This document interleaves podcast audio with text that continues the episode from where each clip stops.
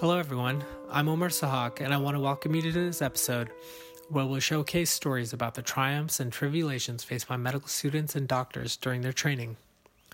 The idea for this episode came from some complicated experiences I and my co producer Fiona Scott had during medical school, such as mourning the death of our patient for the first time or struggling to measure up to the demands we faced.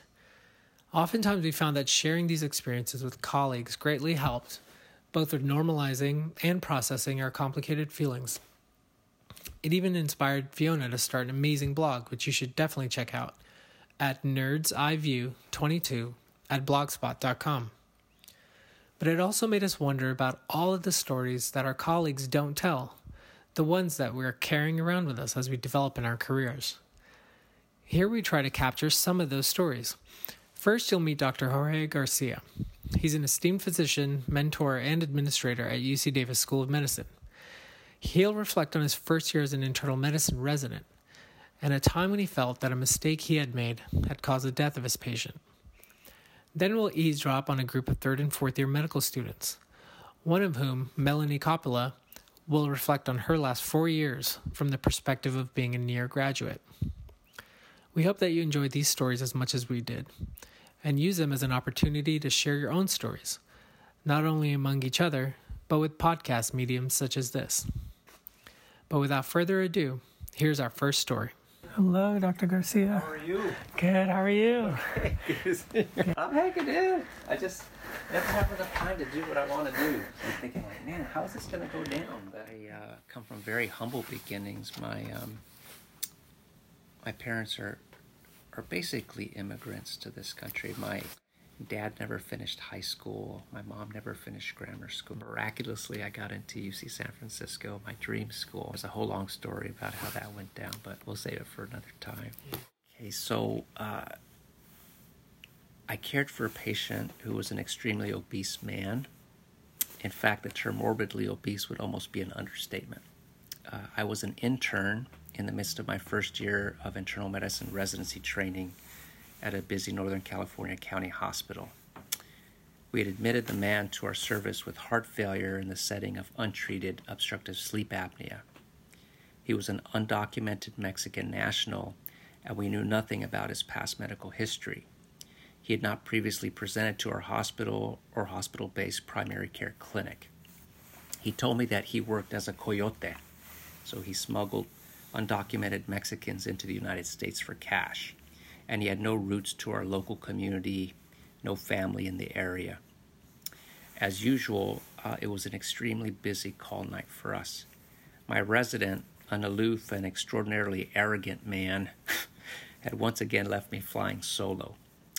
Unlike my first resident, the woman who would forever define the title, role, and responsibility of resident physician for me, this current resident believed in the sink or swim approach to medical education.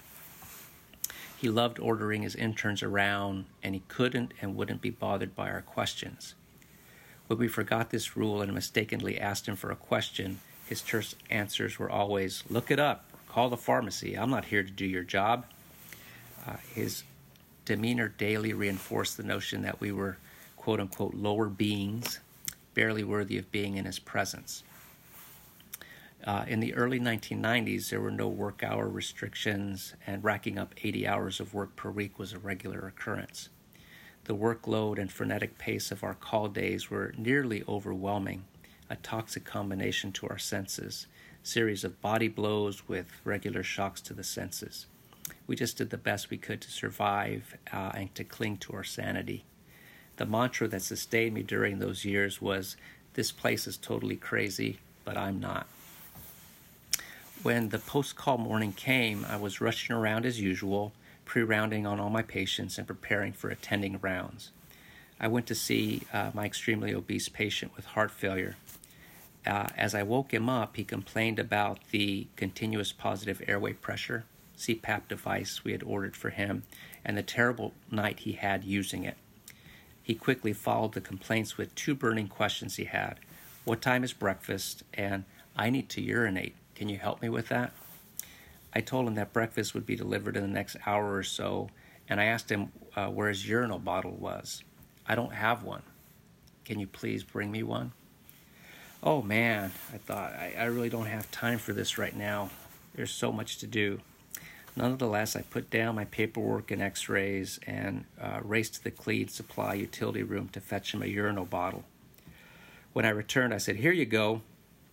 Uh, oh, that won't work, he said. Uh, I won't be able to use it on my own. Can you help me with it? Damn, I thought. I'm never going to make it up to rounds on time. Uh, taking in a deep breath, I put on some gloves and asked him to get into a comfortable position. Uh, he pulled back his blanket and sheet uh, and revealed his enormous frame. Uh, I nearly gasped at the sight of his near naked body.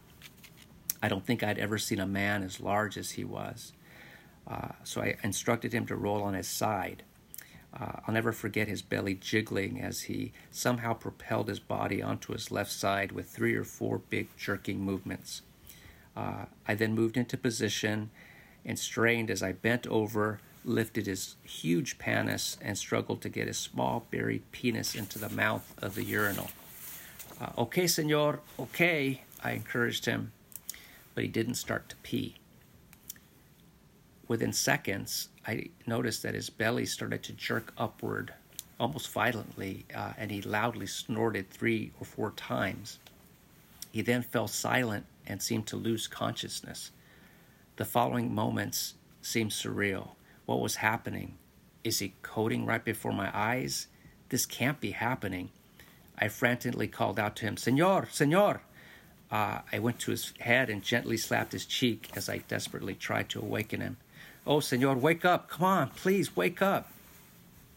Seconds later, I was screaming out, Code blue, code blue, but it seemed as if the words weren't even coming out of my mouth.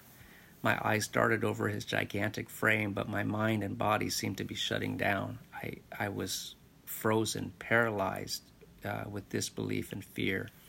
Uh, the next thing I remember, nurses and physicians were coming in the room saying, What's the situation? But I couldn't give a coherent answer. Uh, I then recall someone just grabbing me by the front of my white coat with two hands and just kind of pulling me out of the room as others just jumped into action to begin to resuscitate him.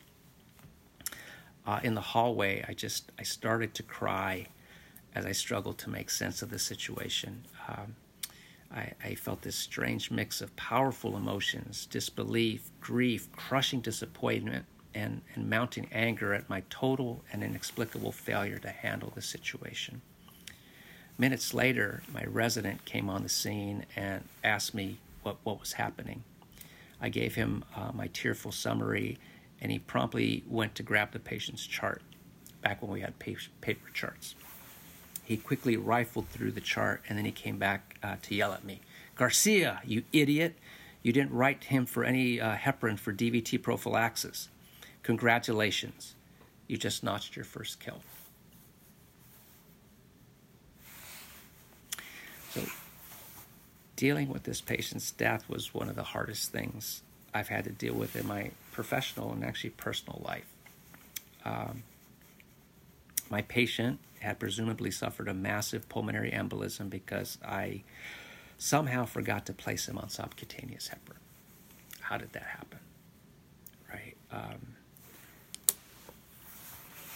part of me wanted to blame the resident for having me fly solo. Like that would have never happened with my previous resident, right? We always carefully went over the orders together, right? So that we wouldn't miss anything. But but I knew in the end, like it still was my responsibility, right? I I can't tell you why I forgot to write that order, right? It seems so stupid now, so stupid, right? It's almost like looking at the order sheet. It had to be there, but it just I didn't write it down. Um, did he die of a PE, right? Uh, because of his social situation, there was no next of kin to contact. We couldn't do a uh, post-mortem, so I don't know, right? It sure seemed like a PE. It sure seemed like I killed him. So grappling with that, I didn't even want to go back to work, right? I didn't want to risk killing somebody else that I would make uh, a similar oversight or worse. Um, and so I, I had a lot of soul searching to do. I, I had a lot of things to figure out. Uh, there was a part of me that really wanted to quit. Uh, but fortunately, I had had a supportive network of family and friends that really helped me begin to process through that. Helped me see that there's only so much that we can control, and I think ultimately helped me see that um, there was already so much invested in me, so much that I had invested in this that um, that there was still an opportunity to do good, to maybe redeem myself, to maybe make the situation right in some way. It, it surely taught me a lot about medicine. I, I always say that it's one of humanity's great team endeavors. And, and I think this experience really kind of made me the professor I am today in terms of knowing that we cannot put any student, any intern, any resident in a position where they feel unsupported or alone, right? Um, it, it also helped me appreciate the systems we create, right? Um, we are very fallible and perfect beings, and so we're going to create infallible or actually fallible. See how I fallible, imperfect uh, systems. And so, I don't know, to the extent that we can build in safeguards, I think that's critical. I think that's critical. Um, it's interesting, it, it's still a weight that I carry, right? Knowing that. Um, and I played a role in, in that, right? That had I done my job better, had I not had that oversight, like he, he might have lived to improve his health, lose weight, get treated. I don't know. How do we deal with death? The best we can.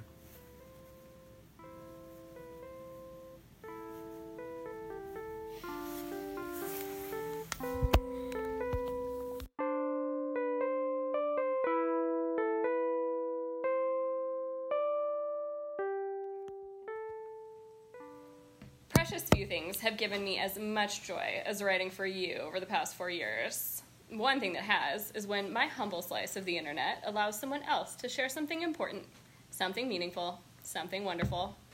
And with that, it is my great privilege to play host to the wise words of Melanie Coppola. I'll eat you up. I love you so. okay. It hit me on the Sunday after match that med school was almost over. A day after hanging out with part of our Rural Prime cohort. These were the OGs, the ones I met before med school started. Our same doctor doctorate group since first year. Mm-hmm. And now it was coming to a close. A time for one last hangout before the final goodbyes. I've always been a fan of Irish goodbyes. Slipping out the door unnoticed. It's less drama, and I'll see you tomorrow for coffee anyway. But I'm moving. I'm moving to New York. What the hell was I thinking? Many of you will still be in proximity to each other, or even be co interns, but you may feel the same sentiments as me in regards to medical school. I started med school when I was just 22, and it has been one of the most significant times of my life. Perhaps I might say the same of residency when it comes to a close, but I grew up. We all grew. Even if you started med school at 50, you have grown. It was a journey, for me, probably filled with many more firsts than most. Med school was the first time I felt like I found my people, the first time I got drunk, the first time I felt heartache, the first time I knew I could be a doctor, and the first time I believed I was a failure. Med school is unlike any other, tested and pushed and expected to be, to do, to act in every which way. My friend Daniel jokingly said, It's like going through trauma, it bonds us. Mm-hmm. Morbid and true. These four years were certainly not all daisies. Third year and parts of fourth year rolled around and made me hate med school, and I hated it a lot. But the beauty of sentiment is the view through heavily tinted rose colored glasses. Mm-hmm. You see, I'm surprised to find myself fond of my worst memories. I recall them now, realizing how far I've come and who I've become because of these moments. I think back to when I cried in my car the first time I interviewed a standardized patient in front of my doctoring group. I thought I wasn't good enough. I didn't know what I was doing. but each of you has been there along with me, helping me, helping each other. It's the small moments that stick out the most. Dylan making me laugh about our crazy surgery chief resident, Angel tossing a football with me when I felt like crap after a step one practical test or practice test, Christiana quizzing me on histo slides, Fiona proofreading my emails, and way too many Rural Prime vent sessions. I'm realizing that it's not just med school that has shaped me, but each one of you. Living in Sacramento has been fun, but I don't think I actually love Sacramento. I think I love how I could walk down a street and name off certain memories. I could count on seeing Guggen at Tupelo. Eman used to live at Alhambra Starbucks. Deep conversations with Omar would always happen at the Temple. In third year, Eric and I uh, basically went to every bar, and Tower Cafe was for post quiz brunches with when Daniel and I felt especially accomplished. Mm. Now I know these random things, like the quickest way to R Street from any location, and the ability to list off every Starbucks, even the new ones, and the ones that serve alcohol. I'm sad and excited to leave, but this phrase keeps coming in my head. No one else will know. When I leave, no one else will know. Know about the ping pong tournaments or spamming the online setups with memes. No one else will know about hating coming to MedEd and just not doing instead. No one else will know how frustrating parking was during construction mm. or still getting ticketed when you secretly parked at the gym. no one else will know about avoiding the mic during Olson's pathology TBLs or calculating your grade every week in the spreadsheet or Beyonce playing at the white coat ceremony or Curry and his unicycle or Ronowitz being a legend, our picture collection of people sleeping, the Halloween parties that always got out of hand, being nervous when Dr. Gross came to your cadaver, Dr. Henderson who all, oddly always remembered your name. No one else will know, only us. So I think I owe medical school and you more than just an Irish goodbye. To each of you in the class of 2018, thank you for your heart, your humor, and your passions, for the memories I would never change. Love, Melanie Coppola.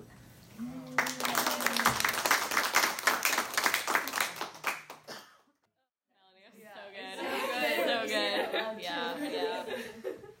Thank you. Well, thanks, Fiona, for letting me. Anytime.